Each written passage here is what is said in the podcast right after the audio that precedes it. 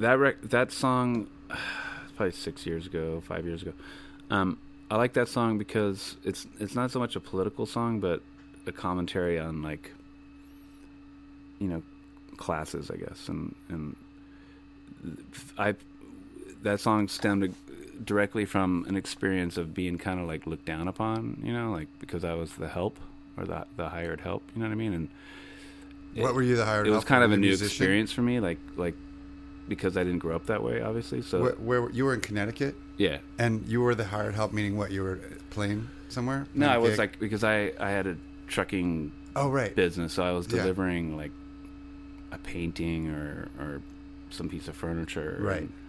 And, and it just the kind of snobbery associated, like Right. like oh yeah, go put that there. And I remember asking to use the bathroom and them kind of being like hesitant. Wow. And then on the same trip, I'd be like driving my truck, and I'd see you know the college students doing their their rowing. What do you call that? Uh, Oh, um, rowing, right? yeah, row. I guess. Yeah. There's some fancy. Like out on the out on the river, like doing rowing or whatever. Yeah, and it just like the the, it just seemed like a. I was like, oh my god! Now I've reached. I guess I'm on this side of things. You know what I mean? Like this woman Sees has- you as the help. Yeah, which is fine. I mean, and I, it's not the first time I've obviously been looked at as help, but there was just like this kind of like, you know, like, oh really? I got to let you use my bathroom. I got to let you into my house. You're not. You're a little less than. Somehow Yeah. you're less than. So it's not the most political song, but it's just No, a but commentary on the disparity between, you know, Yeah. the uber rich and the the working class. I guess, which Yeah. I guess I've evolved into. Well, well, that's that's a lot, man. Because it's like, I mean, that's a lot to unpack. Because I think, uh, you know, in my day job, like, uh, I sometimes get treated like the help, like I'm invisible or like I'm a piece of shit, and then on the next day, exact same situation, you get you know invited into people's. You know, invited to eat, invited to drink their wine, whatever. People, it's really bizarre how some people treat you Yeah. some way. I feel like it's not just you can't really peg what what makes people feel the need to dehumanize others to feel better about themselves. I think it's insecurity. Yeah, and she didn't like call me any names, or Right. it was just a subtle feeling, and I was, I was, it kind of, I was like, man, if I'm feeling this tiny bit, I have no idea what people who really feel it and grew up with it Right. feel like it, or, or you know, Well, it's interesting because you grew up in Southern California, yeah, I grew and up, I did too. And like there were Mexican people around that were generally considered, you know, a different class. They were a lot of, in my at least in my experience, a lot of um, Mexican people were around, kind of doing manual labor, doing gardening, doing whatever, and it was like this education, this sort of like racist education that you had no idea was going on. I don't know about you, but that was my experience. I had to unlearn it as yeah, I grew yeah. up. Well, I mean, I had a slightly different experience because my dad and mom both spoke fluent Spanish, so Mhm. they would argue in Spanish in front of us, and and um, I had a a Mexican nanny, and Mhm. I and my parents would let her take me to Tijuana and stay with her family for like the weekends, you know. So I That's I kind amazing. of I didn't know that. so to me she was. Did you learn like- Spanish She was like an a young awesome. age? She was like an awesome older sister or something. Yeah. and, and I actually liked hanging out with her her kids and Tijuana and like going down there and obviously it, it was different, but it, it exposed me to learn a little bit of Spanish and um. But yeah, I mean, I mean, I have to qualify what I just said. Like, I came from France, and I was I didn't speak English when I got to the states, so we kind of slid into this world where we were the other, just like the Mexicans. You know what I mean? And people yeah. thought my dad was Mexican because he didn't speak English, and he was really tan. right, right, right. right. so I don't want to sound like I was one of these, you know, No, no, I- I privileged totally kids who, yeah, I mean, I'm I'm not gonna front. I grew up in a very privileged yeah, way. I don't want to front to anyone. yeah, you know, we had a swimming pool and and you know, my dad had a good job and so everything was peachy keen in that in that in that area of you know, Southern California is a very hedonistic place and You were in San Diego. yeah, San Diego. And you know, we grew up by a golf course and um but the disparity between, you know, races then and and um, our school is predominantly I'd say you know, white and then the next and then it was Hispanic and Filipino and Right. and but there weren't a whole lot of African Americans in the demographic of the school I went to. Right. Hold on a second. It's an oil truck. It's an oil truck that's uh, filling up. I don't know, filling up the heating oil downstairs. So that's the beautiful background noise that we're hearing. I know. Sucks. I record Can in you this play room some too. oil truck music? Oil truck, please leave. But not till after you gave me my oil. beautiful. That was amazing. you're so talented. Um, Thank you. So you're so you're growing up in San Diego, and, and you said you mentioned Filipino people, and I feel like I remember you saying like there was some you had a band with some dudes who were Filipino, like brothers or something. yeah, yeah. I- What I- was that first band called? Me and the Bellarmino brothers. Yeah. Um, and their brother, it was Romeo, Ron, and um, Roy. And All three of them. well, Ron was the manager. He was the older brother, Nice. so he managed us. And then Roy is the drummer. And Was that your first drummer, band? Skater Kid. And, um, yeah, that was my first What was band. that called? Well, first we were called like the Sheltered Generation. Okay. we like we played mod music. We thought we were mods, even though we were like surfer dudes in San Yeah. Diego. But we went to all the mod shows, and you know, I never got to have a Vespa, but I would ride on the the back of other people's Vespas. Did the Bellarmino brothers have a Vespa? um, they did, I think. Nice. Yes. Yeah. Rad. Their their parents always bought them really cool cars. They had BMWs and Okay. and anyway, so that was the first band. And then we changed the name to The Cry The Cry. for chronic rhythmic yells. That's amazing. I shouldn't tell you that what No, the acronym stands me for, but and then we'd we'd play our kind of um, that stomping sounds ground. like some kind of Tourette's like affliction. I have CRY, man. It's just chronic rhythmic yells. anyway, sorry. What I was wasn't that? really the singer back then. I was just Yeah. a guitar player and wrote wrote songs. And, but we, we we did covers of like Echo and the Bunnymen and The Cure and nice. Yaz and whatever. We would play Tijuana all the time at this place called Club London. And that was kind of how we learned how to play music. Was Oh, you would go down to Tijuana and play? Yeah, that's where we played. Oh, nice. They would pay us pretty good, you know, like the Yeah. same amount of money I get paid now to play some of these New York City clubs. Right. That Going are, down to TJ and it's crazy. Like when I went to college in San Diego, you could uh, most kids just went down to Tijuana for for entertainment because it was close and you didn't there was like no drinking age, right? You could basically get away with whatever. Yeah, there. you would get a fake ID at Yeah. downtown San Diego when you're 16 that said you're 18. Right. But you know, the, you'd always get thrown in jail once in a while. Yeah. And my brother got thrown in jail, and he was gone for three days, and we had a. It was risky. It took us three days to get him out. It was crazy, you know. But yeah, it was fun. fun. yeah. So you guys would go down and play down there at Club London, play your Club London. play your play your sophisticated uh like like goth music. What was it? Got any Uh, songs in your head quite- from that day, from those days? Wasn't quite goth. Um, Come on, can you dig one out? What oh you got? man, dude, I don't. No, I can't dig one out. Sorry. All right, I tried. Um, All right, I think the truck is leaving. Oh my lord. Oh my Sorry, lord. listeners, for the truck so- sound. That was part of the Brooklyn reality. Those darn truckers. A little, a little, co- a little color. I've so been I've been there. I've been a trucker. that's right. Born on a mountain, raised in a cave. We just talked about that. CT Backroads. CT backwards, yeah. So it and was then- about. and now a truck is annoying us. Isn't that weird? Ironic. It is ironic. We, but you know what? We patiently waited it out, and he left. We didn't go down there and, you know, yell at him. I hope he didn't want to use the bathroom because I wouldn't let him. just kidding. Um. So.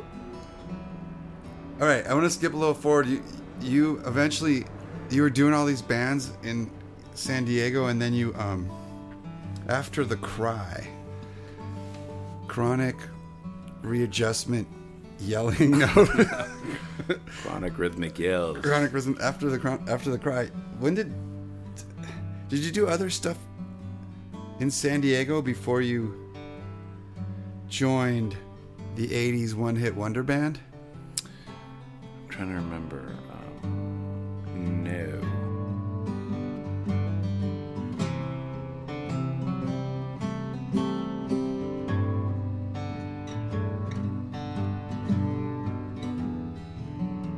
So you're in the cry, and then all of a sudden you get this opportunity. Like, how did that work Oh, I know what happened.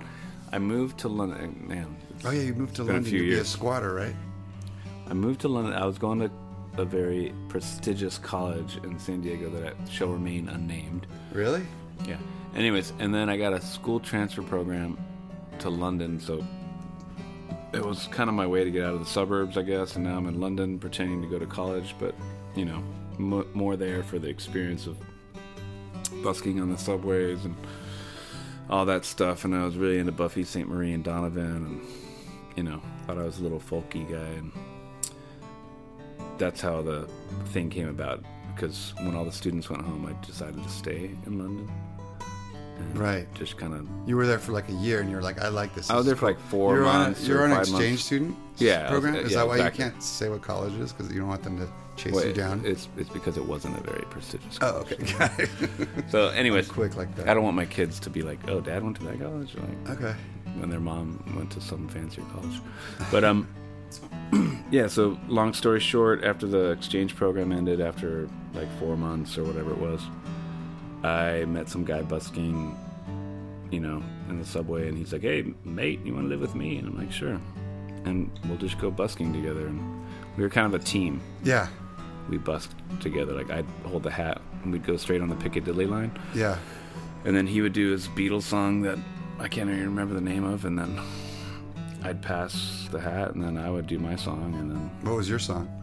it's actually kind of a political song to be to be honest, but Yeah. uh, I can't play it because it's so pedantic. Uh, it was when I was writing very naive. Oh, you wrote your own song. So you're in. Yeah. You're busking. You're doing your song. Your It's called "Lady, Please Come Home," and "Lady" was a metaphor for you know. I don't want to sound totally cheesy, but it was like a metaphor for peace. You know what I mean? So it was, it was like it was like.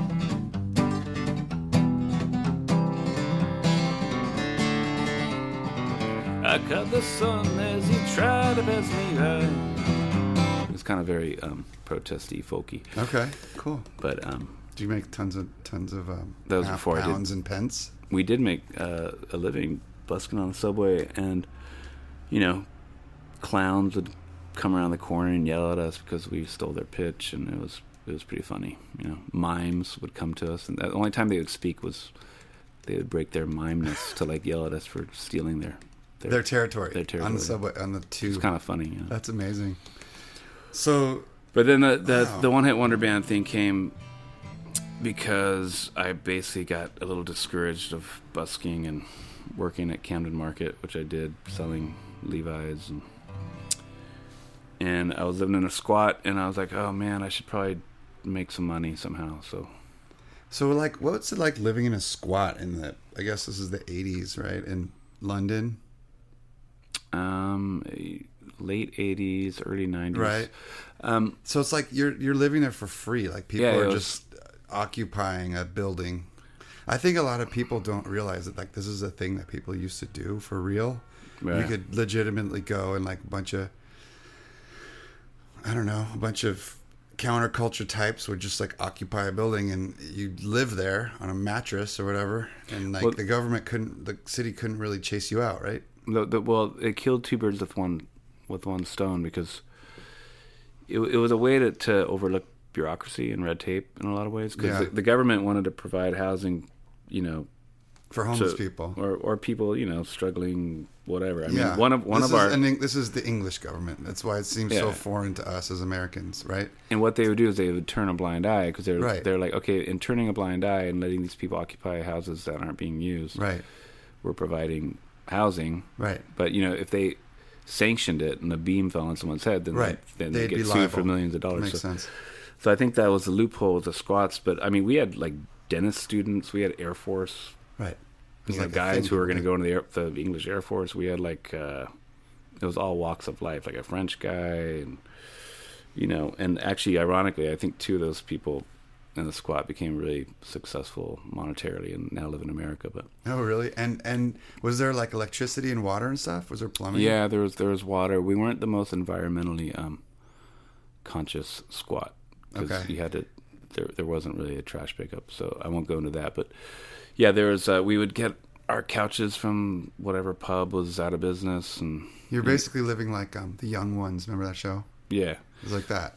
exactly. And um, not exactly a little bit different. Yeah. you know, of course, because we weren't the young ones, which were way cooler than us. But, um, my friends from San Diego were were in a band called the God Machine, Oh, and yeah. they they kind of had they had the squat way before I did, and I kind of leached onto their squatness. Right. So I was like, "Hey, I need a place to live," and they're like, "Well, we got to have a house meeting, you know, because whenever we let someone in, we have to talk So it's like a it. fully organized thing. Like, Yeah, and then Yeah. you'd have to clean the bath after you took a bath. You know what Okay. I mean? So there are rules. Uh, Someone had a dinner night. You know, so you, okay. one one of us. Would, It kind of sounds like a communal dorm experience like I had, you know. yeah, that's the closest In thing I had to a college. college experience. Yeah. To be honest, was my. Yeah. And then you know, I learned how to cook a little bit from that because Yeah. we all had our own night where we had to cook, and I learned someone else's thing. And Wow.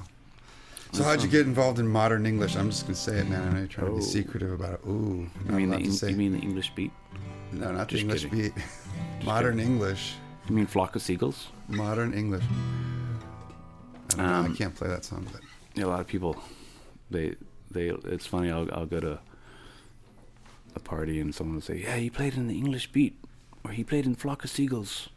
It's funny. Always people always forget the name, but um, that was a very small period of my life that that that was kind of fun and um, at a young age I was I was fortunate to have that that experience of a hired gun and tell me quickly how that happened. You got you started playing with modern English. They had the song "I'll Stop the World Melt with You." It's Yeah, I was- big hit. I was like just sleepless one night or a few nights in a row in the squat and like I'm a loser. I'm 21. I don't know what I'm doing with my life. And um and I was tired of like working in Camden Market and I and so I, I picked up the Melody Maker and I saw an ad that said no foot on the monitor Guitarists wanted hard work and that sounded like a sure thing to me. I'm like, "Oh, they already got their you know, they already got their stuff together." So Right. It wasn't. I just got to come in and make money, and this is awesome.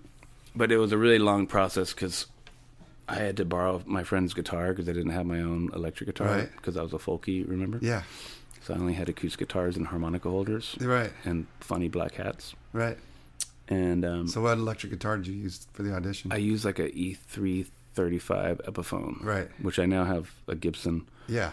345 stereo of that. But Nice. so Moving up, dude. long story short, I went to their their house or whatever. Actually, I went to their house after I got invited to, but the first step was kind of them filtering out people, and that's a story in itself. I'll tell you some other time because it's Okay. it's kind of a long story.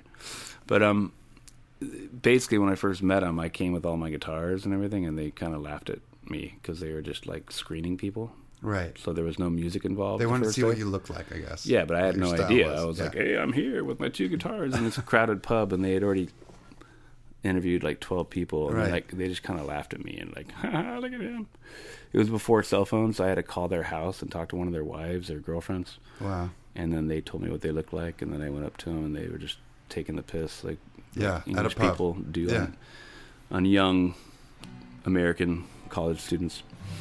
And then um, they're like, "Okay, you could go now," and I'm like, "Well, I'm here, man. I'm not going. I'm having a beer." Yeah. They're like, "What? You're gonna sit with us?" I'm like, "Yeah. What? You do you own the pub?" I'm like, "You don't have to hire me as your guitarist, but I'm like, It's a public space. And I think they were like, "Whoa, he, he's staying with. He's not like just leaving." Yeah. And then that's how it kind of, Oh, that's cool. So you kind of had some like bravado, and they were like, "Oh, this guy's cocky." yeah. Nice. Back then, after a couple of beers, it Yeah. always gave you a little courage. Yeah. So then you do you did that for a while, and you like toured and stuff, and kind of learned how to. That must have been quite an education, like at that moment. Just jump right into that world, right? Yeah, it was fun. I mean, it was it was awesome having a guitar tech and you know being on a bus. The bus the buses with every tour kept getting a little bit crappier and crappier. Yeah. along with the bus drivers, you know, like Okay. so you know they had a lot of money tour support at first from the new label, and then as um, the record, they're they're awesome guys, Yeah. but I don't think the record sold as great as everyone thought it was going Right. to. This was like a follow up record. Like they had already made that big hit, and they were doing something different or whatever. Yeah, yeah, it was. Yeah. and they they redid the song. Oh, right, and, right. but it was great hearing them do interviews. You know, Yeah. because we'd all we'd be in our hotel room, and you know the main guys would go do the interview, and you'd hear like a college student in America be like, "So what's it like living?" Oh, sorry, they don't have accents. College Some students college in student. America. Um, they would be like, "So what's it like living in England?" And they'd be like, "Well, you know, there's like castles and moats, and you know, it was pretty." You're funny. touring in America, and so these American Yeah. journalists like are like, "Wow, you live in, you know, you live in the the Hobbit or something." Yeah, yeah, it was funny. They, they would they would just they would just go there, like you know. That's hilarious. and give every stereotypical example of being English. But yeah, man. So when I met you, you were in Morning Glories, and when did that start? Like you, well, you moved to New York at some point, and you formed this band, Morning Glories. Um, yeah. So ninety something, ninety two or after something. after the modern English thing, um, I got they wouldn't let me back into England because the customs guys they didn't really wrap their head around that I was a, an American playing with an English band, and even though we were touring America, and it Oh, was a- an American record company, and so they sent me back home, and they gave me three hours to get all my belongings. Holy shit! At the airport, they're just like, "You're not coming back. Yeah, and they and they, Wow. they they held my passport. They're like, "Yeah, three hours to get." You're in England." Yeah, and so Oh. I, at like one in the morning, I was waking people up at the squat, and they're like, "Oh, we don't have the squat anymore, man." You know, like we we got kicked out, and so I'd have to track everyone down. I'd get my guitar or like Oh, my my four God. track, and and I couldn't get everything, but I woke people up in the middle of the night. Went back to Heathrow, and Did you have like a policeman with you, or they're just like, "If you don't come back, you're in deep shit"? Like, how does that work? You're basically being no, they uh, just held your passport and assumed that you'd come, come back because You're your being um, what's the deport, word? like Deported, refuse, yeah. refuse, refused entry. yeah, refuse wow, entry. that's gnarly. And then uh, I came back, and then they're they're like, "Would you like to pay for your ticket back?" I'm like, "No, man, you crazy?" They're like, "Sorry." They're it. like, "Sorry, we just had to ask." You know, I'm like, "Oh, okay, Very British. Yeah, but what the cool thing was, I sat behind, I sat right next to the guy who uh, he was the cartoonist for the Yellow Submarine, Oh, cartoonist. the a- the animator. for- Yeah. so or he had something to do with it, so that was kind of nice. But you know, they put you on last on the plane. They're like, "This guy is kind of you know." illegal. illegal. We're Again, sending- man, getting back to CT Backroads, like this is what it was like to be. I know. This is like what it's like to be illegal, right? It's not probably not a good feeling. You're probably like, what? Were you kind of freaking out a little bit? I was totally freaked out. They Yeah. they put me in the in you know in the in the room where they probably knew these people are not going to make it into the country. Right. And back then, people could smoke everywhere. They're just yeah, everyone was smoking, and all the- it was just crazy. They went through my diary, and which basically had letters to my girlfriend at the time saying, "I love London. I'm going to stay here forever." And Hmm. they're like, "Hey, what does it's this mean?" crazy that the record company or whoever was taking care of your your flights and stuff didn't work this out ahead of time. It seems kind of loose. Well, I was just like a session guy, so they were probably like, "Yeah, whatever. We'll get another guitar player." You know? Um, okay, But they did try. They they they wanted me to come back through France, and they're like, "I'm like, will, will you pay my pay for my ticket?" And they're like, "No." I'm like, "Well." I was a little cocky. I was young, and I was like, "I'm going to do my own thing in New York." okay. So you zipped right back to New York then? Well, what happened? I didn't. I didn't really live in New York, but I, I think I came back to LAX because that's where I flew out of. Yeah. and I was in San Diego, and then some friends of mine. I was like, "Hey, let's let's play music. Let's move to London. I got this connection over there, and I live Yeah. with this other band from you know California that's doing their thing, and they're they're getting write ups and Melody Maker and and Who's that? The God, God Machine? Machine. Yeah. And so it was all a bit inspiring, you know. And then we're like, all right, let's take a little car to New York, and then we'll fly out of New York. And But weren't you worried that the, the same thing would happen again once you got to London the second time? Like, don't yeah, they- what happened was the bass player for that band. This was like the genesis of Morning Glories. Yeah. Nick um, Palumbo. He Yeah. he got refused admission too. So we we arrived in New York City, New Year's, and everyone got a little bit out of control. And Nick flew over to England, and I was going to wait till because I was still talking to Modern English, and they were going to try to help me get Right. working paper papers. There's some talk about that, so I'm like, I'll you know when my ticket comes through and my papers, then I'll I'll meet you over in London. But then Nick called me like a few hours later or the next day. He's like, Hey man, I didn't. They wouldn't let me in either. So so I'm like, I think it was him. He was just like, Why don't we just do our own thing in New York, like you know? And I was like, All right. You guys were, I mean, it's amazing, like, at that point in life where it's like, I mean, people don't really realize what it's like to just be, you're not findable. Like, you're just full on on your own. Like, there's no phones. You know, I mean, I mean, you're probably in touch with your parents and stuff, but it's like, oh, I was going to go to England and live, but I guess I won't. I guess I'll go to America. exactly. it's yeah. pretty gnarly. I mean, It was like New York. It was know? a split decision. He was, Yeah. he was on the phone. He's like, "Hey, I know someone in Astoria. We'd stay in her apartment. Why don't we just, you know, get jobs in New York City and yeah. try our band in New York City?" I was like, "All right." And you good." guys had already been playing together in um, San, Di- San Diego a little bit. Or yeah, yeah. We we grew we were, lived on the beach right next to each other in Mission Beach, and we both surfed and would take surf trips to Mexico, and we were more surf friends. And then when I came back, you know, Yeah. playing in that in the band, and we had this idea let's let's do our own thing in in England, and so we got a band together, and and then we. The drummer we didn't really have locked down yet, or he was going. Wait, but you're in New York now. Yeah, now we're in New York, Yeah. but we didn't really have a drummer, and we told him, "Hey, we're not going to England. We're going to do New York," and he wasn't very happy about that. Who's that? His name was David. Oh, different drummer. Okay. Yeah, and then, but eventually we convinced him into it, and he came out to the Big Apple, and Morning Glory started.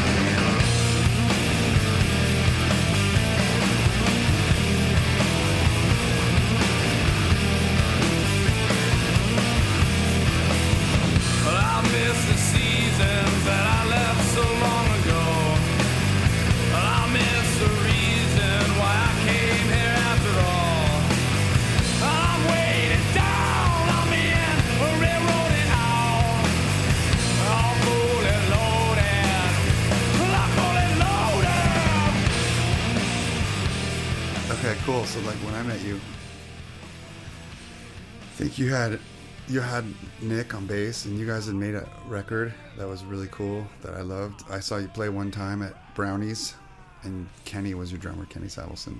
Right. So I guess that was like fast forward a little bit. You you put out a record on Cargo, which was a San Diego label. Yeah, Headhunter. right, right, right. Yeah.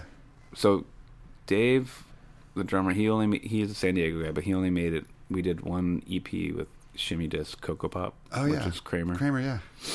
And that's a funny story in itself, but we won't go there. Um, I have a funny story about Kramer too. yeah, and then uh, go for it, man. So I. I sent him a seven inch that I had made, or I sent him a four track tape when I first got to New York. I was trying to get a record deal, and I sent him a four track. I don't know why. I was like, this is a label. I think I looked in like the phone book at labels in New York, Shimmy Disc, or I liked Bongwater. That was the band he Right. had. Sent him a cassette, and I got a really nice letter. I like what you're doing. You could record with me at my studio. I can't. He's like, call me, and it has like his phone number on it, probably without an area code back then. You know, it's like everyone's two one two, you know, whatever. And so I called him, and uh, he said, "I think what you're doing is really cool, but I can't. I don't really like put out records anymore, but I'll record you in my studio for free." And I was such an idiot. I was like, I can't, and I had no money, so I was like, "Sorry, I can't. I can't do that." So I passed on it. I'm so bummed funny, I man. passed on that. he offered me to record for free in his studio. I'm so annoyed that I didn't do that. Anyway, youth. well, that kind of that kind of happened to us because I think we knew his babysitter, Yeah. and uh, we got it. You know, he heard our demo, which is also recorded on a four track, and then we went over there, Mm-hmm. and you know, they basically said we want to put your EP out, and then Yeah. we got there, and he's like, "All right, so you guys uh, bring tape." Right. And we're like, what? Right. Oh, oh, he's like, oh, you're not paying me. I'm like, no, we're one of the bands you're going to put out on your label. He's like, oh, okay, yeah, sure. yeah. Right. All right, why don't you hang out with this engineer guy for six hours and I'll come in a little bit and Right. watch these Russ Meyer films and I'll, I'll, I'll guess I'll buy you guys a pizza, you know. That's cool. that's Hey, how it happened. So then you did that, and then you then you got connected with Cargo, and that that was a San Diego label, which is like how I saw you because I went to this show you did at Brownies, and it was all Cargo bands. It was um, think it was like Uncle Joe's Big Old Driver and Creedle, or I forget. A bunch of people played that were San Diego bands that I knew from San Diego, and then you guys played, and you were there, and it was awesome. It's so you weird that you're saying you guys because you because were then the I bass eventually player. joined You were the, bass band. player for Yeah. Morning Glories. Right. I eventually like Hold on, I'm trying to keep it straight sleazed face. my way into the Trying, band. Yeah. trying to keep it professional, man. keep it pro, man. No, but it's definitely part of. The, I mean, yeah. So I saw your band; it was awesome. And Nick, I guess, didn't want to do it anymore, and then he bailed, and I weaseled my way into Morning Glories Something like that. because I was working at a coffee shop with Kenny the drummer. Yeah. Coincidentally, Yeah, before I and that's kind of when I knew, met you, and then Yeah, we had that apartment, and yeah. but uh, yeah, we did a lot of touring. You know, before you came along, we didn't really tour the Europe much, and then we were mostly doing a lot of, you know, America touring, which kind of put a little stress on the band. Well, touring in America is really hard, and that's one of the things that I like to talk about with people who have been musicians. Just how different it is. Like it's just a lot easier in Europe. I feel like, don't you? I mean, you you've done a lot of touring in Europe subsequently, and yet I don't know. Yeah, I mean, I, I wish I could go to the outer reaches of Europe more. Like it, it Right. seems most of it seems to be concentrated in Switzerland and Germany, but, um, yeah, I think I think they're less ageist in in Europe. You know what I mean? I, I don't think they have those. Oh yeah, that's I think America they like everything packaged in a nice, young, pretty package. Probably. I got a pretty package for you, America. Uh, yeah. but yeah, so so we then should start a boy band, man, like, Totally, but not be a- the boys. Like we should write a man music, band a man band, but write the music for for a boy band. Yeah, I yeah. think that's a great idea. like, that's what, get, like- I think that's what people our age do if get kids make with money. tattoos and pit bulls Yeah. from Bushwick and just have them, you know. That's a fucking great idea. Let's do it. But so like back then, so you were talking about these New York, these Europe tours. So this big epic tour that we went on in, was it ninety eight I don't know, man. with Foetus opening for Foetus because you had a so, uh, Morning Glory's got a deal with like Warner Brothers or something. Wasn't that what it was it was a Radar Records, which was a Yeah. subsidiary of like an imprint of Warner Brothers, and it, Radar used to put out Elvis Costello records back in the day, and then it went defunct, and Okay. then someone was trying to resurface it, okay. and then that's how. I don't know. I, I learned a bit about the music business, like being signed to a few different labels, and some big, some small, and it it's kind of funny when when you find out like why you got a record deal. Sometimes Right. sometimes you find out You you fit into a slot that somebody wants. You it's a tax write off or something. You know what Yeah. I mean? Or like they they need to justify having a label, so they need to spend twenty grand on someone. You know? Yeah, so from my perspective, I just remember you saying, like, we had just started, I think we were just playing together for like a year or something, and you're like, and I had a job that I really liked. It was like the first real job that I liked. I was working at this company called Voyager, which is part of like Criterion Records, and you're like, we're going to go on tour for, I don't know, a month and a half, opening for Foetus. Are you in? And that was like my big moment. I was like, fuck yeah, I'm doing it. And I had to quit my job and go on the tour. And That was an amazing tour, man.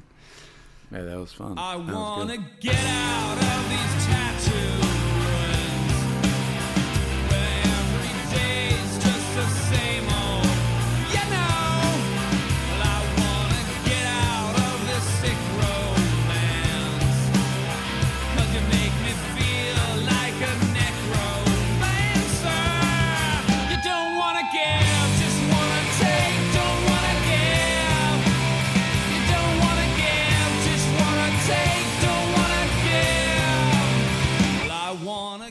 that's how we got to know Foetus. I mean, I guess you knew him, Jim Thirlwell, and all those characters. I didn't know him. I didn't know him that well. I mean, I just I used to drink at the Mars bar, and um, yeah, and he, so did he, and then you know the Unsane, and all these other bands, and Barkmarket, and Cop Shoot Cop, and yeah.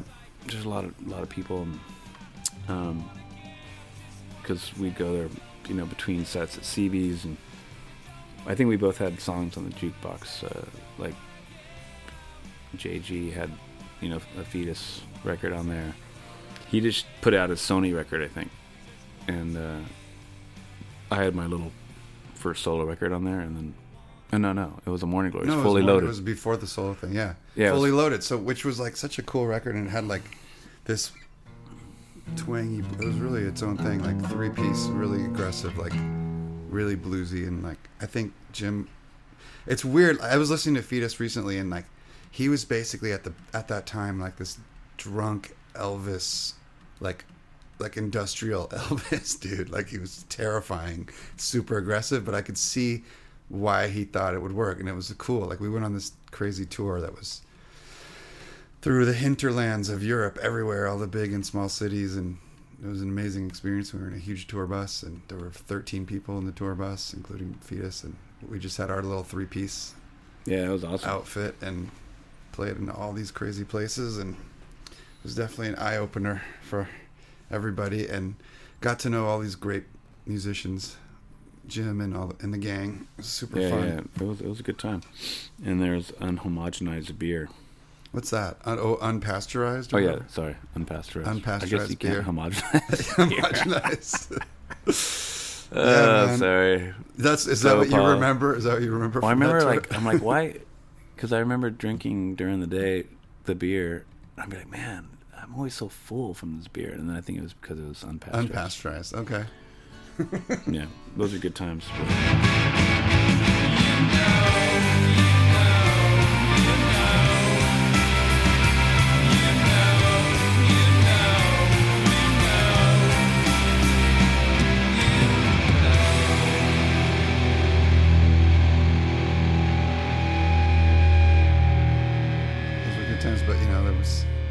Now, now when you go on tour in Europe, you you like go to a museum instead of just drinking in the tour bus all day.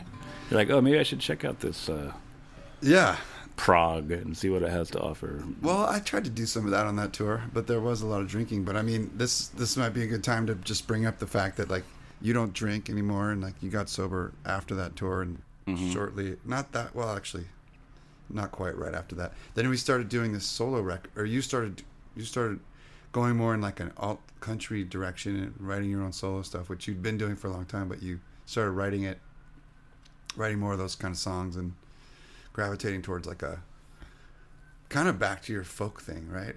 Yeah, I mean, I think I think like the alt country thing happened. I mean, I hate using that term alt country, but I think I was getting into the Stones now. You know, so like, yeah, I think the the natural evolution of the Stones kind of just the fact that they use open tunings and multiple guitar players and you know session piano players. Yeah. like, like that their music kind of like let it bleed. All that like right. it it got into a little bit of that, and then when you're American and you start playing music like that, then in the '90s or the 2000s, people have to call it alt country, you know, which is I totally understand, and that's what it was. But I guess that's true because it was like the only people who did it was like Uncle Tupelo, and then everyone else who came along. It just became yeah alt country. yeah, yeah. But I was really into their open tunings, and and But I, yeah, I was already a finger picker, like like I, I right and so like Morning Glories, it was just like loud, abrasive. because it was a three piece, so it was drums, guitar, bass. So you're doing all the guitar playing and you're playing it really loud, and that was kind of the Yeah, and then The the thing, the yeah. Influenced our sound because we were hanging out with these other bands that were Right. loud, loud and Yeah. you know abrasive and and just living in the city was kind of uncomfortable, which I think lent itself to that music a little bit as well. And and then um, and it was just super fun to play f- really fucking loud music, like when you're twenty something, you know. yeah, yeah. and it was good loud. and we but there was always like a couple twangy Yeah. songs on the Morning Glories record. So totally. then I guess I just wanted to do that more and um, not scream my head off all the time. So I gave a little demo tape to Eric at Cargo Records, and I and I kind of fronted that I had all these other labels interested in it. And I'm like, yeah, man, I'll give you first crack at this, you know. But I, Yeah. I didn't have any other labels interested. That's great. That's how you got to do it, man. That's how it happened. But Cool. But once I'm gone, you can comb my hair through. Throw them flowers on my place. Once I'm gone, there'll be no more sorrow. Only smiles upon my face.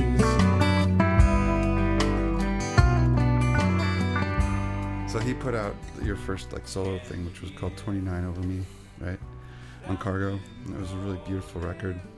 yeah, It was cool. Actually, I, don't know. we if that, helped that, no, record that, it. no, that record was called Sincerity's. Ground. Sorry, Sincerity's Ground. Yeah. So like we, um, you I guys played remember- on it. Yeah. I remember recording. It was like, from my perspective, it was like I'm in a band with Christian, but we're gonna do this other thing that's not a band, but it's gonna be the same people. And every song was a song. hit. And every song was a hit, right? whenever After we- every song, Whenever we, whenever we'd roll the roll the tape, I'd be like, "This song's a hit," yeah. and then um, it was pretty funny. It was really cool. And then like, so it was the same people, but it was like your solo project. was So it was a different vibe. And then you started bringing in other players and like filling it out with other guitars. And I think I switched to guitar. and You had a bass player, Lance, yeah. And then we Peter Matei on piano. That was cool. Yeah, those are good. Those are good times. The Luna Lounge shows. So like, it's just so weird. Like going back. I know we're getting super nostalgic, but it's so funny to think back of like those days where there was a music industry and there was a buzz and there was people coming to the Luna Lounge like in suits and stuff. Like industry dudes come in, check you out, and you look in the audience and there's like all your friends or people you kind of knew or just young people, and then a couple of dudes that are clearly from a record label. You know Yeah, like, I, It's I so remember weird. even back then we were like we were covering "Life on Mars" by Bowie. Yeah, and, that was fun. And, uh, I forget what year it was, but we were doing that song, and I remember um, one of those music executive people who shall remain unnamed, like turned to my manager at the time and was like, "So, when do you write this song? or what's this song? Who does this song?" And I was like, "Dude, it's David Bowie, man." Yeah. Food for plans, oh food for plans from crib to grave. I'm crawling back, cashing in on my advance. A litany deserves. So But you yeah. had these managers from your time in LA or from San Diego, and they were really pushing hard for a deal. Yeah. right? They were working for you.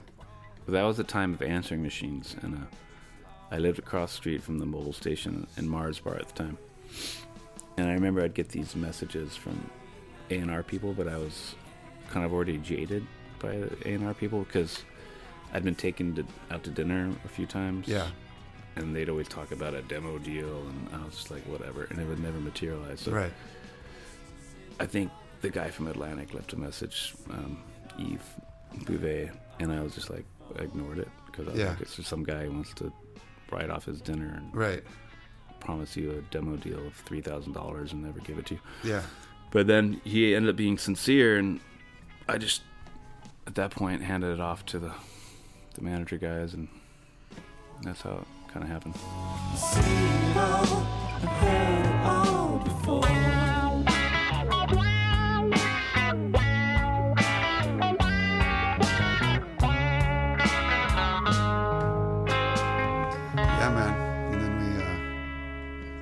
Then we're practicing for a recording date in LA, and all this very exciting shit was happening back then. I remember it.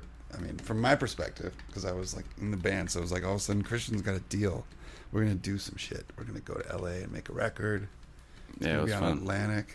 And the managers would come to rehearsal, and they'd be like wearing hush puppies or something, and then they'd see our engineer boots, you know, like in our plaid shirts, and then the next day they'd show up and with engineer boots and plaid shirts. Oh my god, dude. it was all fun. I mean, they brought. They were. I remember they brought us an envelope with money in it.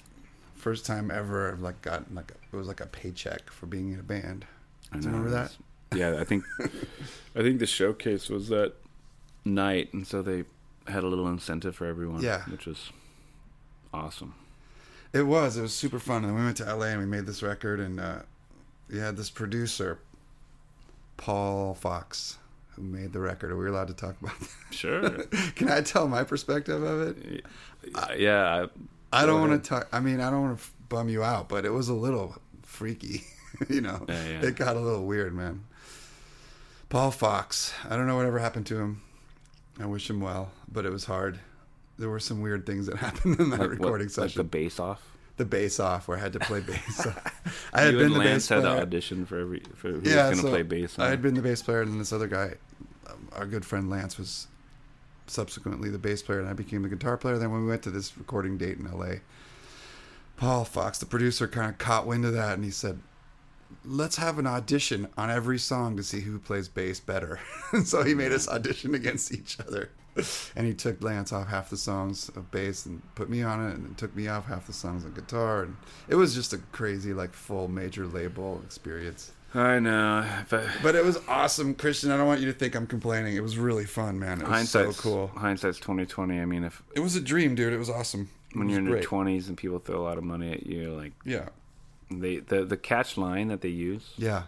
it's like, hey man, my name's going on this record too. Right. So they make it not about the money and the pressure of the money, but they make it like this artistic thing, like why you know you got to have a bass off or you know Fire your drummer. yeah something like that.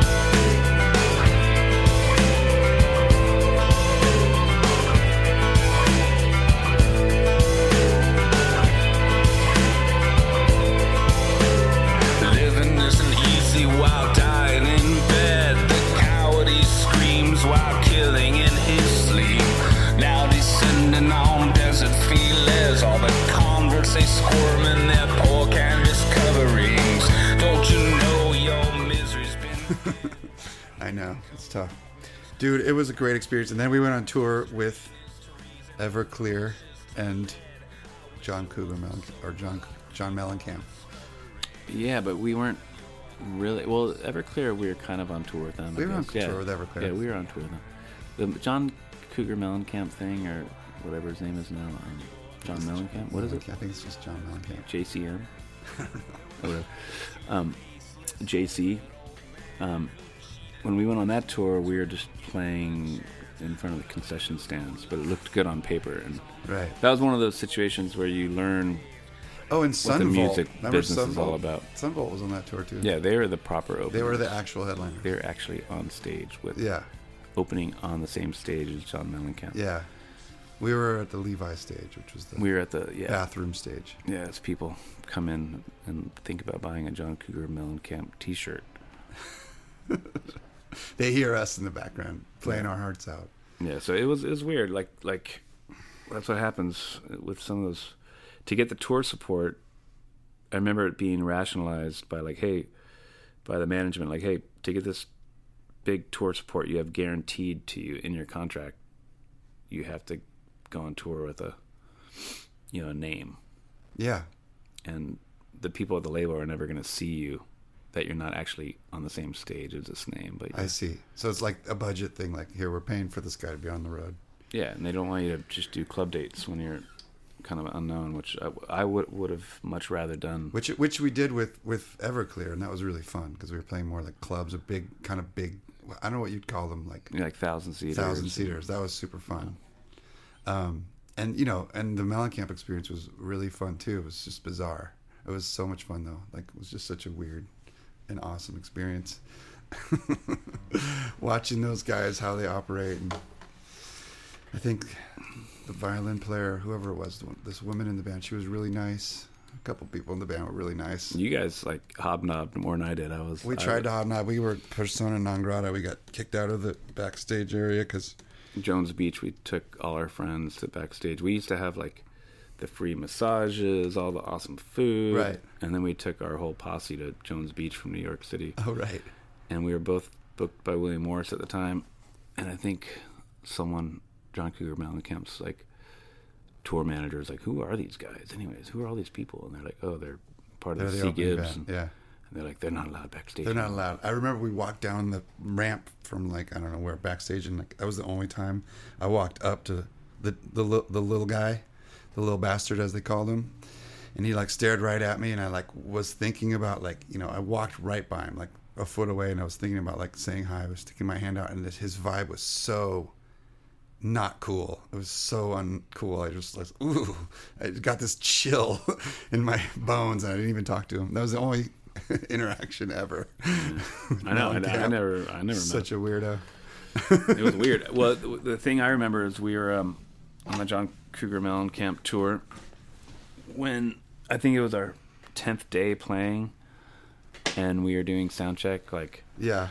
we always played like two football fields away from Right. John Cougar Mellencamp. I think we're in Jersey. I think we're in Yeah. New Jersey. I remember this. Yeah. Yeah, and At then I remember giant his- stadium in New his Jersey. guitar player. One of his guitar players was talking to our front of house engineer Right. guy, and he was like, "Hey, man." Did you guys play last night? You sound kind of familiar. He's like, After "We've been- 10 days. We've been on tour with you for like For 10 almost days. two weeks. Yeah. that was one good story. The other one I liked is our very first days when we go into the backstage or whatever. It was like after the show, we go to some backstage area and there's all these people sitting there. There's all like these audience members. There's like 50 audience members. They won a contest on the radio to meet John Mellencamp, and it was after the show. And we were we're just back there because it's backstage, and they're waiting. They had a great time at the show, waiting, waiting, waiting. No Mellencamp. Some other guy shows up. One of the you know the guitar player, maybe the I don't know some other violin player. Waiting, waiting. Forty-five minutes goes by. Hour, hour and a half. Finally, they're like, "Sorry guys, he's not coming. He just didn't feel like it." And all these people who won the contest had to just fuck off because the guy didn't feel like it.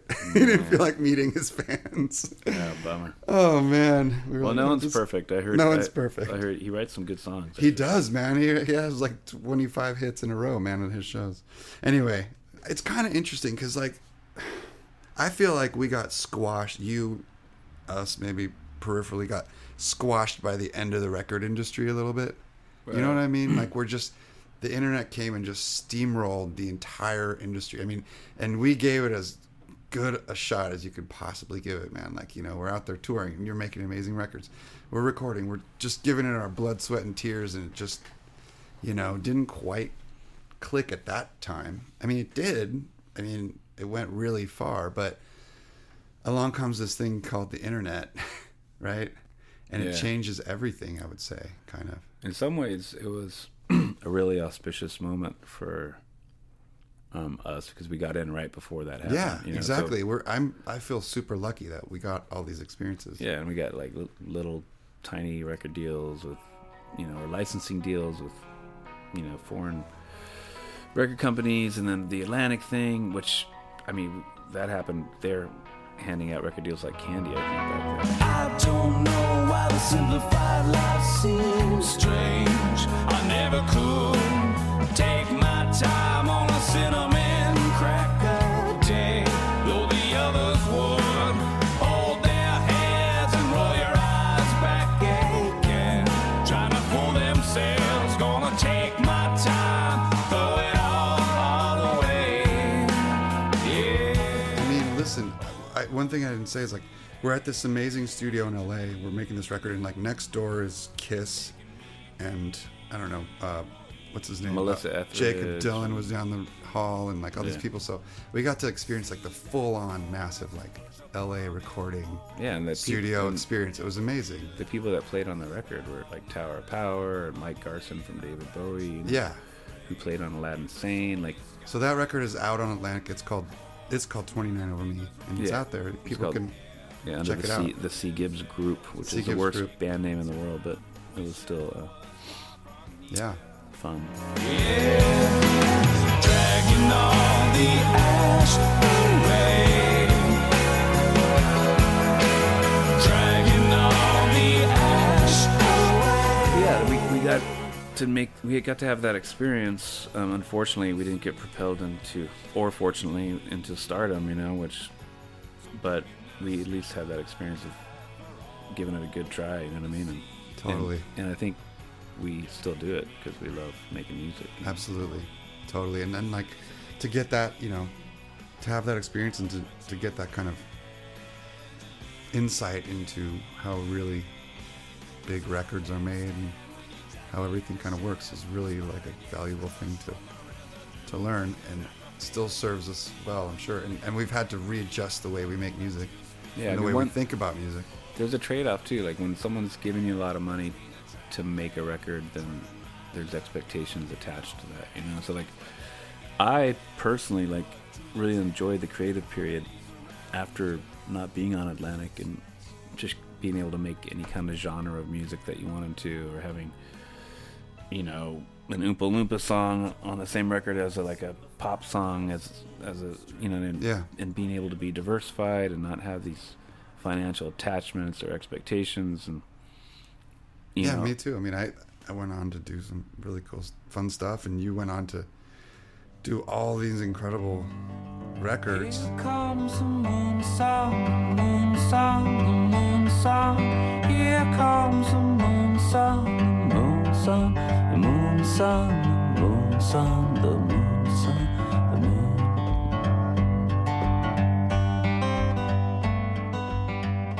I know for you, it's always a toss up. Like, do you go by your own name? Do you go by C Gibbs, or do you start a new band name, new band with a new name? Like, how do you think about that? What is what's the reason for that? Like, you've had Lucinda Black Bear, um, Motherwell Johnston. I guess is that a band name or that's like a project? Well, I kind of I kind of wimped out with that name. Um, I was going to release a record under that name, Motherwell Johnston, but at the last minute, I was like, C. Gibbs sings Motherwell Johnston, Right. And kind of concept record, like it was Mhm. this fictitious character that yeah, I was covering his songs, but it, it was kind of in hindsight, I probably would have rather just put the record out as Motherwell Johnston. It's it's just funny how things get categorized, and I think being obscure and not being hugely successful, you know, gives you the luxury of ex- experimentation and kind of reinventing yourself, you know. So totally. that's I don't know if that's a blessing or a curse because I like having a lot of different bands and band names and releasing music. It's it's for me it's more exciting. Like oh, I'm gonna put this music under a totally different name and try something totally different. But at, for as much as I love doing that, uh, there's many people that are like, hey man, why why why don't you just go by one name? You're like shooting yourself in the foot here. So, you know, I mean, Neil Young, he releases all his records under Neil Young because he's sold tons of records. It's Mhm. Neil, Neil Young. There's no reason for him to change his name, but Right.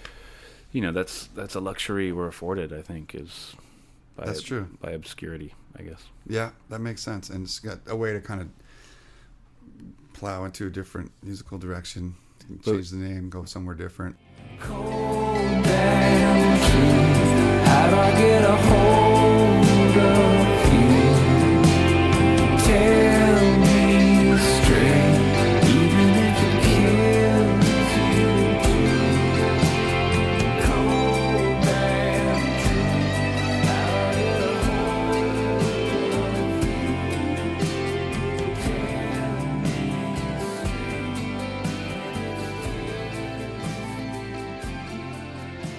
Record, "He Arrived by Helicopter," it's it's uh, it seems like a totally different way to construct songs. It's built more around it seems like loops and grooves and stuff, and not so much songwriting. You've been a songwriter for a million years, and like you're one of the best ones I can think of as Oh. far as structure. Like you really know how to write the shit out of a song. That's for sure. Thanks, man. Thanks. It's You like too. thank you, but a proper, you know, it's a proper craft. It's like verse, chorus, lyrics that go with the way the guitar sounds or the way the music sounds, right? I mean, I'm saying this because I know you know this stuff, like, and you've been actually instrumental in me kind of learning about how to do that because it's like really good the way you do it. But like, and then you you're you're very handy with a bridge, man. Like Oh, putting a bridge in a song. people, some people might not what, know what that is, but like, there's two part. Most songs nowadays on the radio have one part. Songwriters tend to go for a verse and a chorus, and then if they're really crafty, they throw a bridge in there, which is the third part that kind of ties it all together. But lyrically, tells you something different. That's how I would look at it. Yeah, I mean, well, the reason I did the He Arrived by Helicopter record is because, like, I'm really insecure actually with my lyrics. Like, I, I don't look at myself as a great lyric writer. Like, the, the songs that I do have where the lyrics I might think are pretty, are average or good or whatever, just came out of nowhere and I got lucky, I feel, you know, but like, I can't on, on command, like, write good lyrics. You know what I mean? Like, I think you write really good, witty lyrics, but Well, I. I have a hard. I, mean, I struggle with the lyrics. So like the "He Arrived" by Helicopter record is almost like me not fighting that anymore, and, and just like you know what, I love writing the music Mm-hmm. Right. part, and I'm just gonna make this record that's primarily instrumental, and with a couple songs with lyrics on it. But yeah, lyrics as you get older and you get more settled. I, like I don't want to be sound like a use age as an excuse or anything, but you know, you there's a little bit less drama in your life, which Absolutely, I get that. So I much. can't just pretend to be in a dramatic period and write some crazy song. It has to kind of come from real experience, I guess. But I completely understand that. That's like makes so much sense. Like I haven't written a song. I feel like in years. I mean, I write songs once in a while for like really specific little projects, but um, what I've always noticed about the way sometimes the way lyrics come out for you is um, you're you've got music and you're drawn to it and you play it and then you're you're kind of mumbling nonsense stuff over it and then it feeds into a narrative that starts to show itself like over after tons and tons of repetition. Right, right, Um, right. It's a really interesting way. I was just reading Jeff Tweedy's book. Have you read that book? I have it. I've, I've read like five pages. He talks about how he writes, and it's like that. And it reminded me of you because he he just mumbles. He gets his mumble lyrics, and then keeps going back, and then they reveal themselves. And I think Tweedy's got some pretty great lyrics. I think you do too. And it's like you might not know what the hell the song's about it until it kind of comes to you, right? And it just shows itself. Yeah, sometimes it comes to you, and then like the record I'm working on right now, which I think is gonna be a C Gibbs record. Um, sometimes it it comes to you, and sometimes it doesn't. Well, what I think is cool about finish- that way of, of writing a song is that you have the music, and so what your what comes out of your subconscious is fed by how the music sounds, right? Yeah, exactly. The exactly fed the by the music. The phonetics come from the music, from Yeah, the feeling I- of the music, and the and also the rhythm of the music. and it feels like yeah. I mean, sometimes I I would love to just do a record with no words, and I know there's Yeah. people out there that that do that. Like oh, yeah, I've heard I've heard some that do that. I've heard some great music. But I was gonna say on your new record, you got this like one. You've got a couple things that sound like John Fahey to me. Like, have you gotten into John Fahey at all? Just like these Yeah, really yeah, I love- acoustic. The finger picking stuff is amazing. Yeah, I love John Fahey and Mississippi John Hurt and um, some of the Leo Kottke stuff. And Yeah,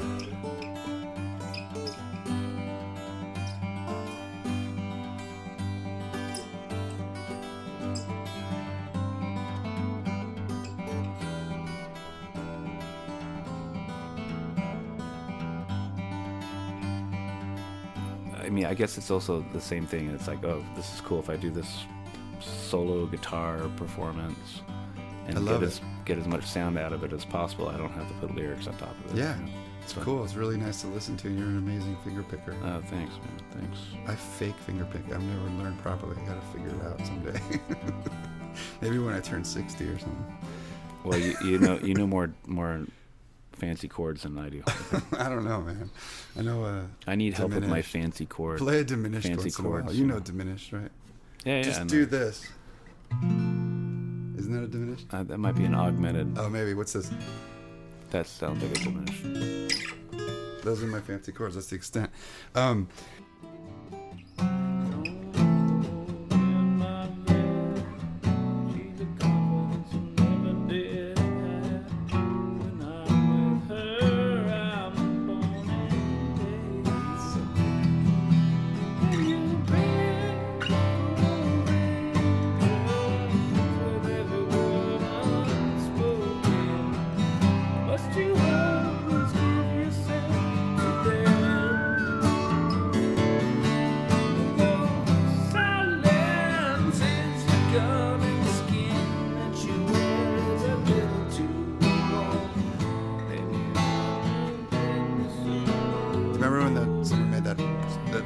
statue of Trump naked, and it was like in the middle of it was in like Union Square or something like that. Remember that? I don't even remember. It was right. It was during the campaign. It was before he got that elected. wasn't the one he paid for.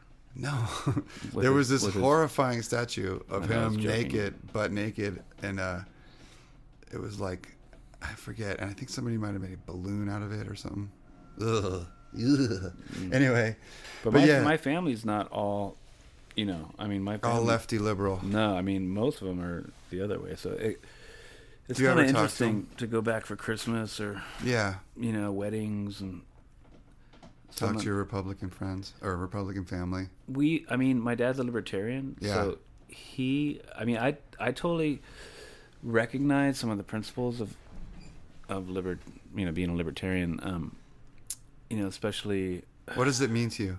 Well i mean there, there is a lot of bureaucracy that is kind of annoying you know Yeah. about government at the same time i love the altruistic um conveniences of having a big bureaucracy i mean we can't pay for stuff right unless we have an overseeing body to kind of Administrate it. administrate it. So I understand that, but I I understand like you know people getting frustrated to have a certain license to do something. I mean, I in my other business there's so much administration and licensing required that it deters you from from doing it. You know what I mean? And I think you know there's a there's a set of systems put in place to kind of let big business be big business, and small businesses have a hard time because they have to adhere to the same regulations that big businesses have to adhere to. You know, we don't have all the lawyers and. Yeah, I mean, you're a small business owner, Right, right. So I got off topic a little bit, but no, no, that makes sense, man. I, but you know, when you the, say the whole that, financial, when you say that, financially conservative and socially liberal thing. I mean, I that's your family basically, or your yeah, I mean, I, my my dad, like he he'd probably tell you, you know, he voted Republican, even though he calls himself a libertarian, but he is very socially, or at least he used to be like, he was all down for all drugs being legal. Mhm. I mean, this is like 15 years ago. Yeah. which- and his friends thought he was crazy. yeah, And he's like, you know, I'm like, well, what about heroin? You don't mean heroin? He's like, yeah, let heroin be legal. You know, Well, I mean, like we come from Southern California, and it was it's a very conservative. There's a lot of really conservative pockets. I grew up in Orange County, which just turned Democrat for the first time this year in like 50 years, and so I think it's it's like a tradition of wealthier people have lived there for years and years and have always voted Republican, and I think their kids, i.e., us, are seeing that um that that doesn't quite work all the way around. Um, but when you go there, like, do you have conversations with your? well, we used to, I used to get on these email chains, you know, and um, I think my dad had some friends and and my sister was on one, and it was about like their the thread was about how you know in uh, 1925 math classes in California, you know, use multiplication, and then 1965 math classes, and basically it kept talking about the degradation of the school system, and then Mhm. and then they're like, and in 2005 they teach math and Spanish, and then like you know they're making a comment Mm-hmm. on you know bilingual Yeah, ubiquity of, in California. So, so I wrote. as if that's. a I replied and I was like, Yeah. "Hey, man, they were speaking Spanish thing. before, you your first here. example. You know, like Yeah. eighteen something until we stole it from them. Right, You know, right, so until we until we stole California right. from Mexico, and that caused a big uproar in my family. They're, what are you talking about? And one of my dad's friends was like, luckily my wife, like I said, has much more. Um, her history is pretty.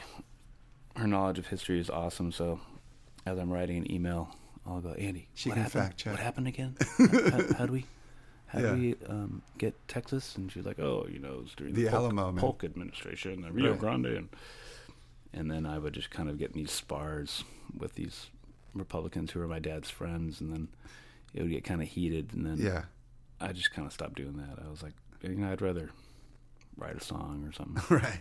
Well, it's nice if you can do it and not um, not get entangled in some kind of emotional thing. That happens with me and my my dad and his friends. My dad's a kind of a weird, weirdly conservative. I don't really understand his politics at all. But he's a French guy who's somehow conservative in a weird way. But it's mostly because he grew up in Morocco and he thinks he knows everything about Muslims because he grew up in a Muslim country.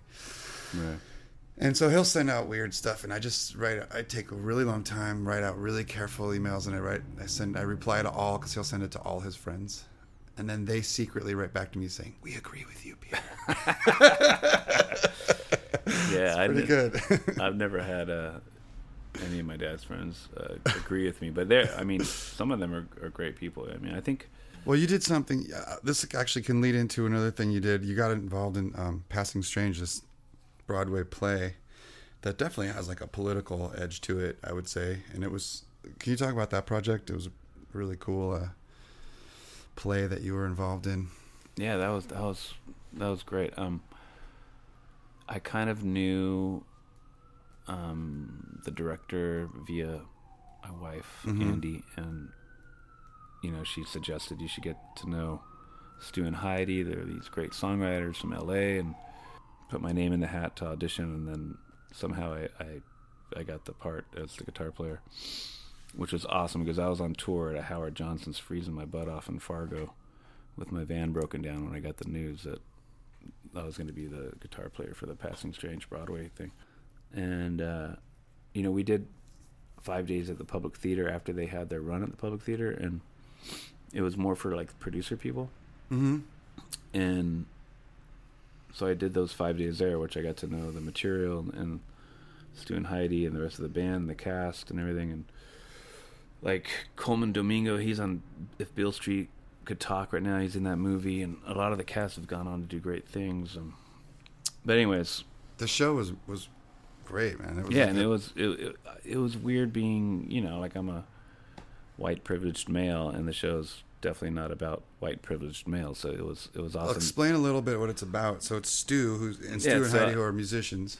I mean, I don't want to paraphrase anyone the wrong way because it's not my experience, but um, yeah, Stew's you know a black guy from L.A. and it was pretty much about his life story, and um, you know I think he took a lot of liberties. It's not all nonfiction, of course, but um, it was great to have like a front row seat to you know the story about identity mostly i think you know like growing up in la And the cool thing about that show is the band was on stage. So you were in the band and you were on stage. Uh, I think it was like one of the first times like that that was done in Broadway. It was a rock band that was part of the show, right? And it was on the stage, and you were in the cast basically.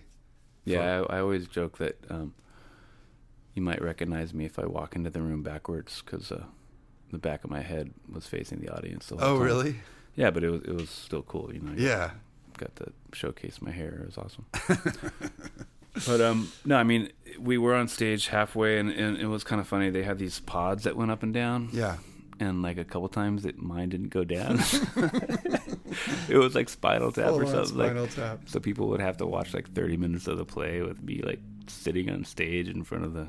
It, was funny, man. But that must have been so cool to be on Broadway and like just to see how it all works and like be in a show and Oh yeah, we met like some great people, man. Like Denzel Washington and and James Lipton would come with um, Dave Chappelle. Oh, really? A, a couple times, and that is a weird pair right there. Why were they Yeah. together? and like Toni Morrison, and so it was awesome because we'd be in the dressing room and they'd be like, "Toni Morrison would like to meet you in the green room," and so we'd all go down. And nice. of course, they didn't really want to talk to me; they wanted to talk to the cast and Right. Stew and Heidi. And, um, but I would just kind of peek my They head. They just wanted to touch your hair. I would get a handshake or something. Yeah. I, I told to- Toni Morrison because I read a couple of her books. Yeah. Like I read, oh, I read this book. She's like, you should read another one. You know? And then Spike Lee filmed it, right? So there's a movie version of it. yeah, that that was that was awesome. Spike Lee was really nice, and I, I still have a man purse that I got from the closing of, of the Spike Lee shoot, which he, he gave us all a man purse, a little Nike. Nice. You got a Buffalo Spike Lee Nike man purse. Wow. Stew has the same man purse. Yeah. we all got them, but I think me and him are the only people that kept them. It's called a satchel. It's a satchel, yeah, a merce. It's called a merce. Yeah. But it's funny because if me and Stew go to the same place, You're both wearing your satchels. sometimes I take his home. You know, he's like, "Dude, you took my my man purse." I'm like, "Sorry, it's the exact same one." All right, so Christian, I have a curveball to throw at you. What is your shittiest gig that you can think of? Two stand out in my mind, but Okay. the first one, basically, we were in Seattle when we were touring um, as a trio, the Morning Glories, and there's some band tension happening, and there's also some tension with the booking agent person we had. And the van broke down in California, somewhere near Fresno. Anyways, we were stressed out. We show up to the show in Seattle, and um, the bass player leaves the stage, and we, we he broke a string, so we we thought he was going to come back, but um, Kenny and me just kept playing, and I'm like, well, the bass player's not here, so why don't we do this folky song? And you know, Right. we would do like an acoustic version, drums and guitar, but it was never meant to be drums and guitar. Right. And then we kept waiting for Nick to come back, and then he never came back. And we're like, uh, "Where did where did the bass player go?" And they're like, "Oh, he went to the bar, and he's not coming back." So, You know, I have a memory that just popped in my head from when we were on our big tour with like Foetus, and I was playing bass, and um, we were super burnt. It was after like you know 20 days of playing straight or something, and we played some show. I forget where we were, somewhere in Germany or something.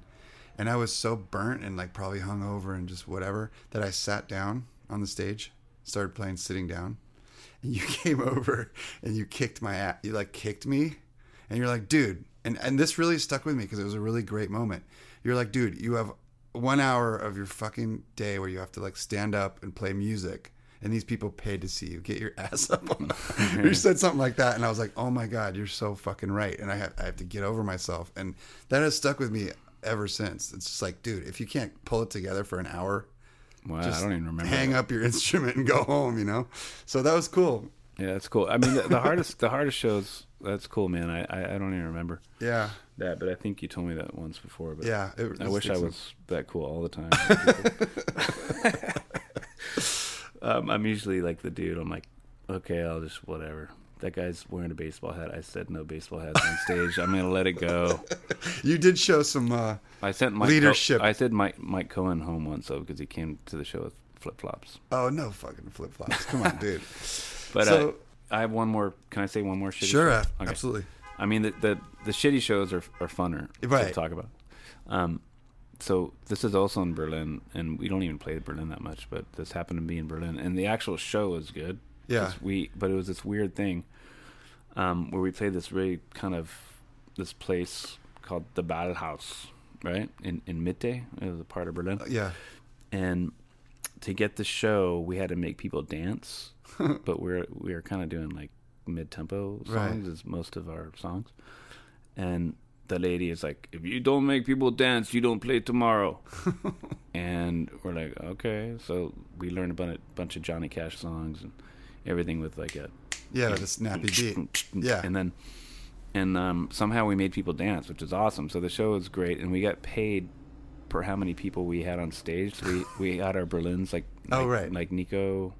We we invited Nico from Berlin to, to play with us, and he Oh yeah, yeah, yeah. Where they pay you per musician.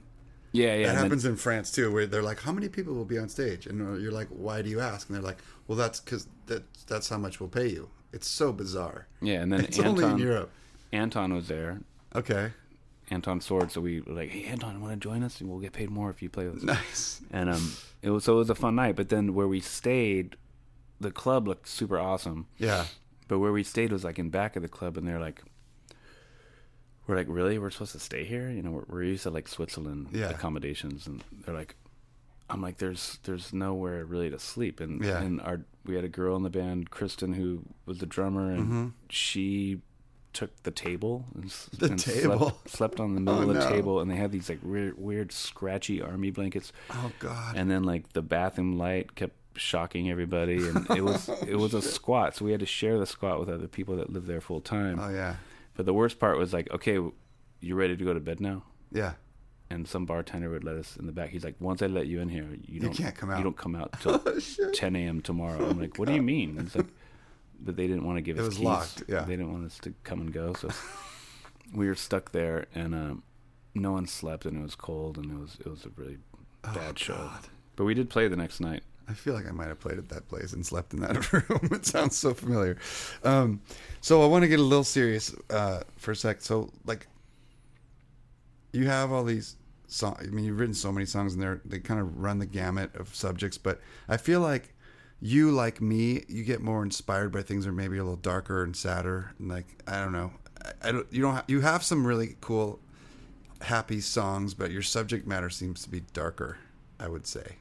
Is that right? And you've, I mean, you've been through some shit, like, you know, you've had death in your family. And what kind of things inspire you to write? I feel like you've written a lot of beautiful songs about your mother. Yeah, I think I've, I, I kind of have used her as a, I, you know, not used her, but I mean, it's I've definitely drawn inspiration from that, or it's more of a catharsis, I guess. Like Mm-hmm.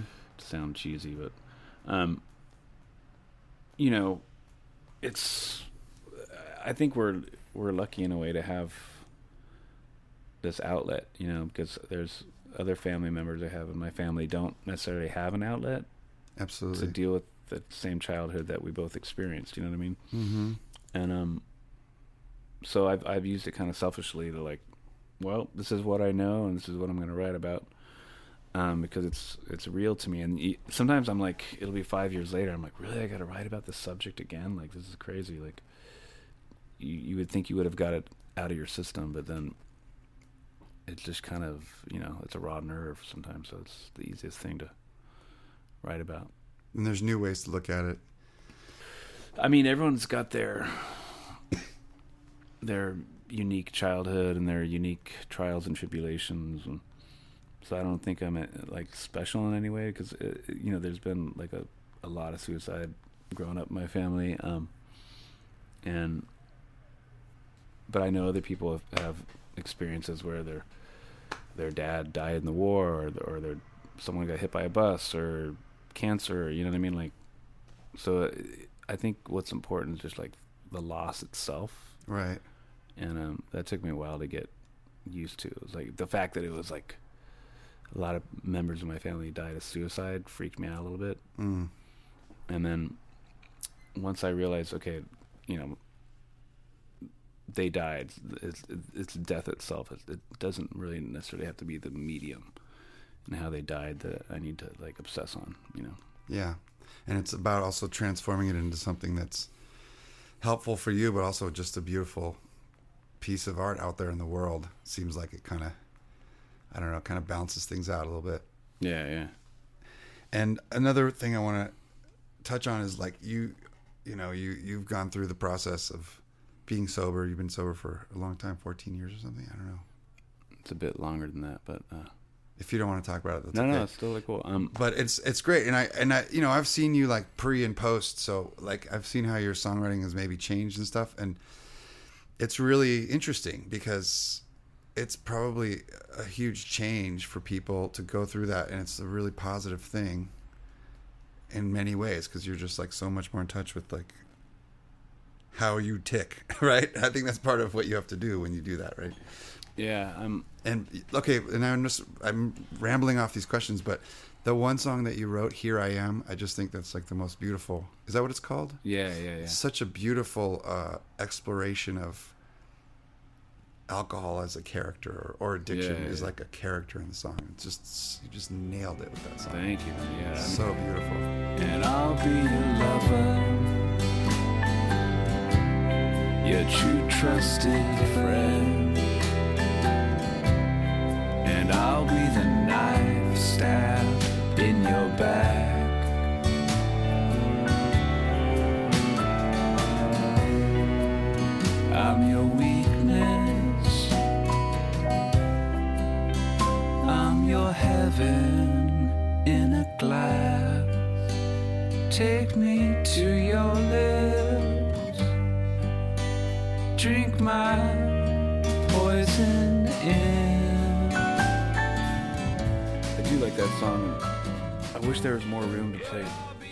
slow songs live because I'd love to. do We used to do that song um, more often. We don't do it as much anymore, but that's another one of those songs where the lyrics kind of just, you know what I mean. I got lucky with that one, and hmm and uh, but it, you know it's close to home. It was it was because it's always there. Like you, I have other friends who don't drink or stop drinking, and you know they say they're kind of cured or like they don't they just don't have the temptation anymore. And, and I think with me, you know, I might not be doing something right, but I always have that temptation. You know, Mm. like I I always.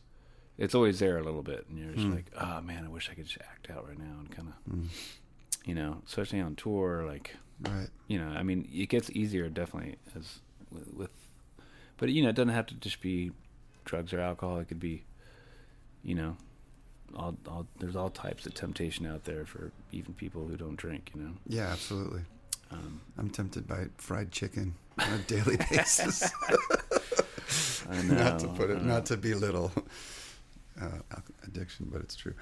No, it's just so it's interesting because like that's another th- way where you turned this thing eh, that's like such a tough subject into a really beautiful uh, poem. well, because yeah, I mean, it's like your best friend. You know, like Yeah, this thing you get accustomed to it helping you in every situation in your life, like talking to ladies or, um, you know, going on stage. It just gives you a little bit more bravado, and then all of a sudden, this thing you had in your back pocket that you trusted kind of turns on you and then doesn't work anymore, mm, and becomes kind of like your enemy, you know. right. And That's- so, with my situation, I had to let the enemy go. You know, where you know some people it doesn't get to that point where they Right. it, it could it, it's like a you know it it still works for them or it's just for fun, you know. But it, Right. it got a little bit too intense, I think, for me. Man, it's it's really it takes a lot of strength and you know presence to figure that out and make it work. So congratulations to you, man. But you know, I never got to drink a Zima. like I quit. I don't think I- you I miss quit- much, dude. Did you ever drink any wine coolers when you were a Oh, kid? Oh yeah, definitely. But Basically I never the had same Zima, shit. dude. Or I never Zima. had Jack's Hard Lemonade. You know, I never had you that. did not miss anything, dude. And I never had the the hard one is Bulleit. When I see Oh, that- Bulleit Bourbon? Oh my god! Like I don't think that was Oh. around. Oh man, So you know when I- what? It's just basically glorified Jack Daniels, dude. You you you pounded your share of Jack Daniels back in the day. You're not missing anything. That was more of a Jim Beam. bit. Jim Beam, same shit. Peer Pressure Podcast is brought to you by somebody climbing a mountain. You just released "He Arrived by Helicopter" on vinyl and uh, on all the usual channels, right? And Mm-hmm. do you have anything else coming out, or are, you have any shows coming up?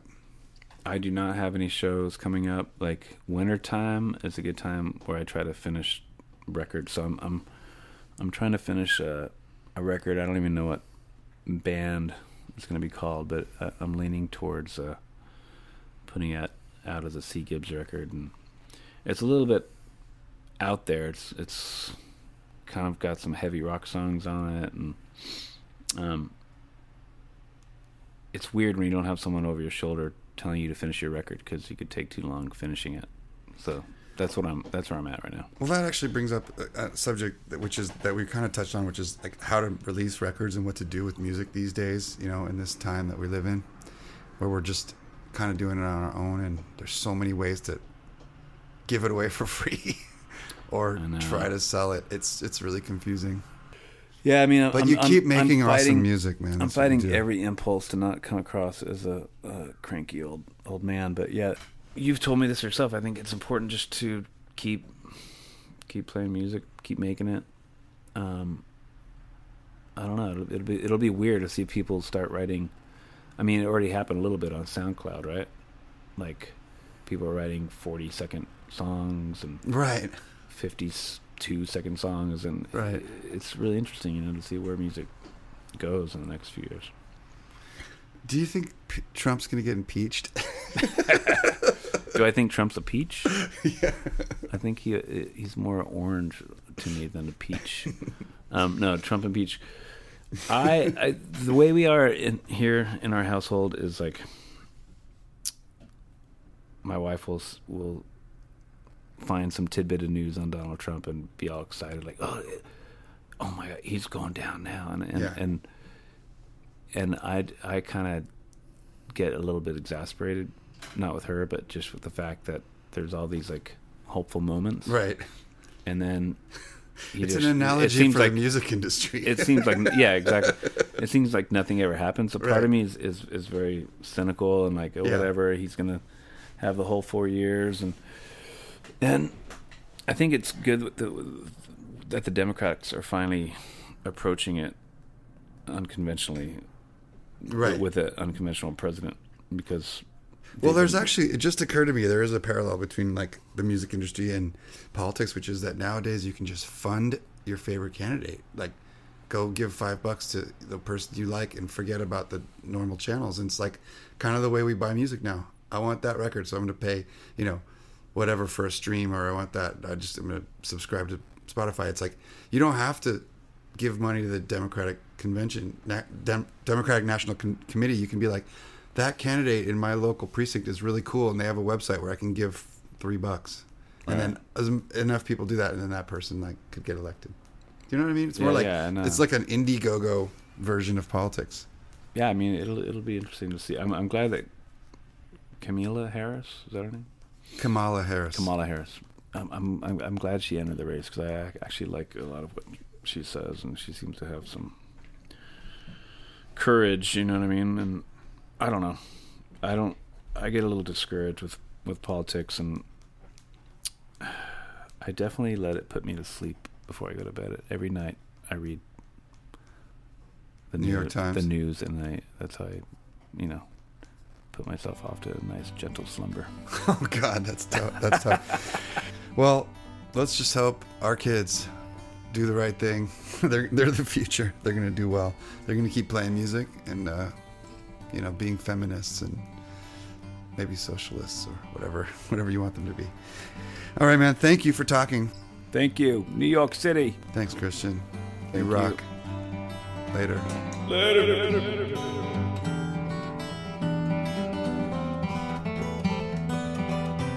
All right, thanks for listening to my conversation with Christian Gibbs. I hope you enjoyed it. Go check out his music at his website, cgibbsreview.com. Go to my website, pierredegaillande.com, for all musical projects and things coming up. And please subscribe to this podcast on iTunes. And check out all the other episodes. There's a bunch of other great stuff and some really good ones coming up. Meanwhile, our political situation continues to be complicated at best. Um, I would say in the toilet, swirling around the drain, but we're working on it and not giving up hope and continue to just hold out for common sense and compassion and doing the right thing. We need to get rid of all these corrupt people in office who are just hanging on to power any way they can through lies and deceit. You know who you are, you know who they are. So continue to put pressure on your Congress people, continue to vote, continue to be active, um, and be involved with the causes that are trying to fix this mess. Sometimes you just have to take a break from the news, recharge your batteries, and then get back into the fight. I think it's going to work out eventually. In any case, at least we have lots of beautiful music to listen to. Hang in there, everybody. Au revoir.